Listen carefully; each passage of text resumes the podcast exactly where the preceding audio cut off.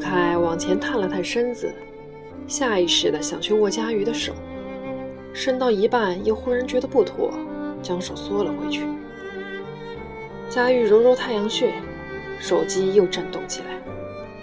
他将手机掏出来：“佳小姐，我是 Alex，今天你走的好急呀。”冰凉黏湿的感觉通过手机里的声音传递过来，佳瑜不由自主皱起了眉头。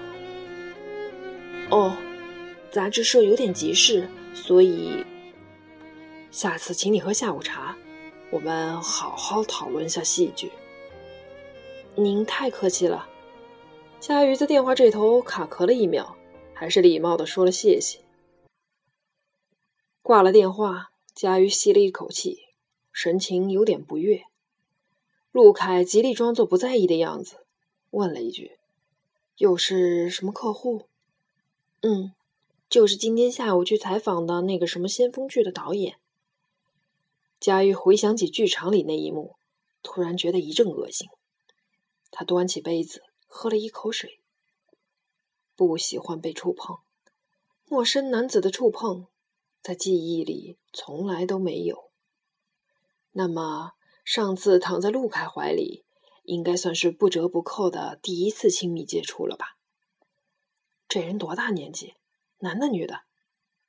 陆凯觉得自己越来越三八，不过在佳瑜面前刨根问底，却也没觉得不自在。中年男人，那的确是得小心。小心什么？嗨，像这号人，你这么单纯的小姑娘，很容易吃亏。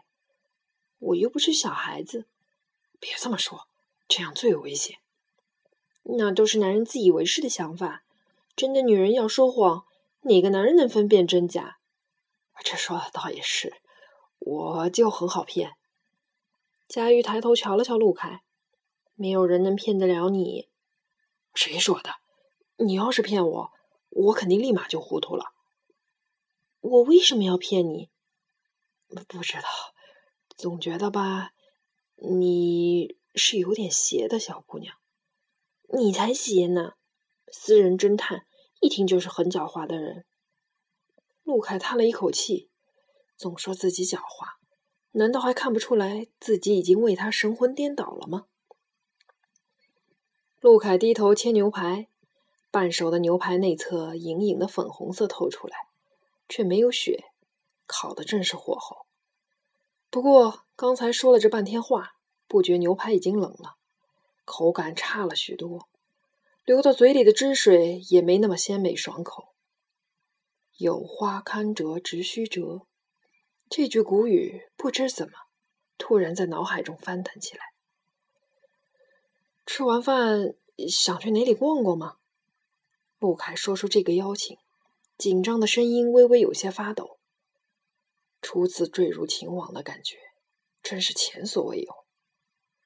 调查古镜事件还没什么太大进展，现在远不是放松的时候吧？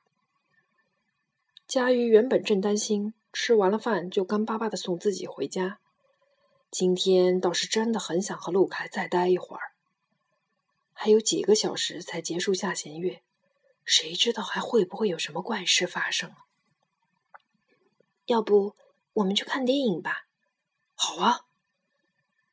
电影散场，两个人你一把我一把吃着剩下的爆米花，一路讨论着剧情，走到停车场。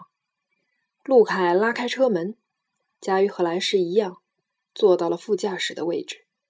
这个变化让两个人心照不宣的微笑了一下。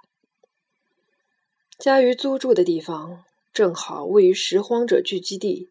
和外滩最豪华的高楼之间，同样在黄浦江岸边，自己从二十层的窗口望出去，就可以看见冰火两重天。在最热门的楼盘外，在外滩最顶级的会所门前，灯红酒绿，香车宝马，而那些露宿街头的拾荒者，则漠然地注视着眼前的霓虹。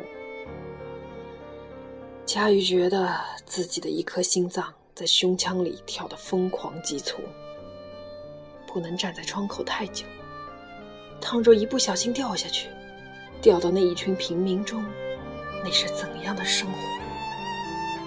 佳瑜从没像此刻这般感受到这样强烈的恐惧，对贫穷的恐惧，让其他所有一切的恐惧都变得渺小不堪。在想什么呢？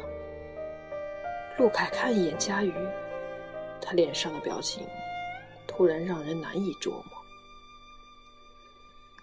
车子停在楼下，陆凯帮佳瑜打开门。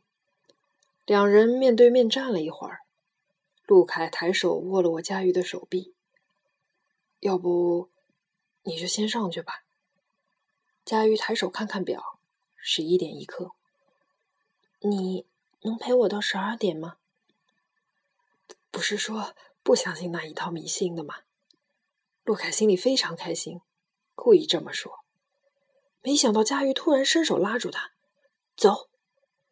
突然的果断和拉在手臂上那股子力气，让陆凯有点不知所措。老电梯吱吱嘎嘎打开了门，两个人钻了进去。电梯门缓缓关闭。就在两扇门即将合拢的时候，突然像有什么东西挡了一下，门又迅速的开了。怎么回事？没事的，经常这样，踢一脚就好了。不过这次。没等陆凯抬脚，门又自动合上了。电梯进行的很慢，甚至可以感觉到他在艰难的抖抖嗦嗦的爬升。陆凯突然觉得小腹一紧，脊背上凉飕飕的。怎么了？没，没什么。你脸色不好。嗯，突然有点不舒服。小腹的不适已经变成痉挛，陆凯紧闭上双眼，额头上沁出一粒粒汗珠。就在同时，佳玉也突然感到耳边那奇怪的声响又开始了，凑近鼓膜，像濒死的人喉头呼哧作响。这是自己的幻觉。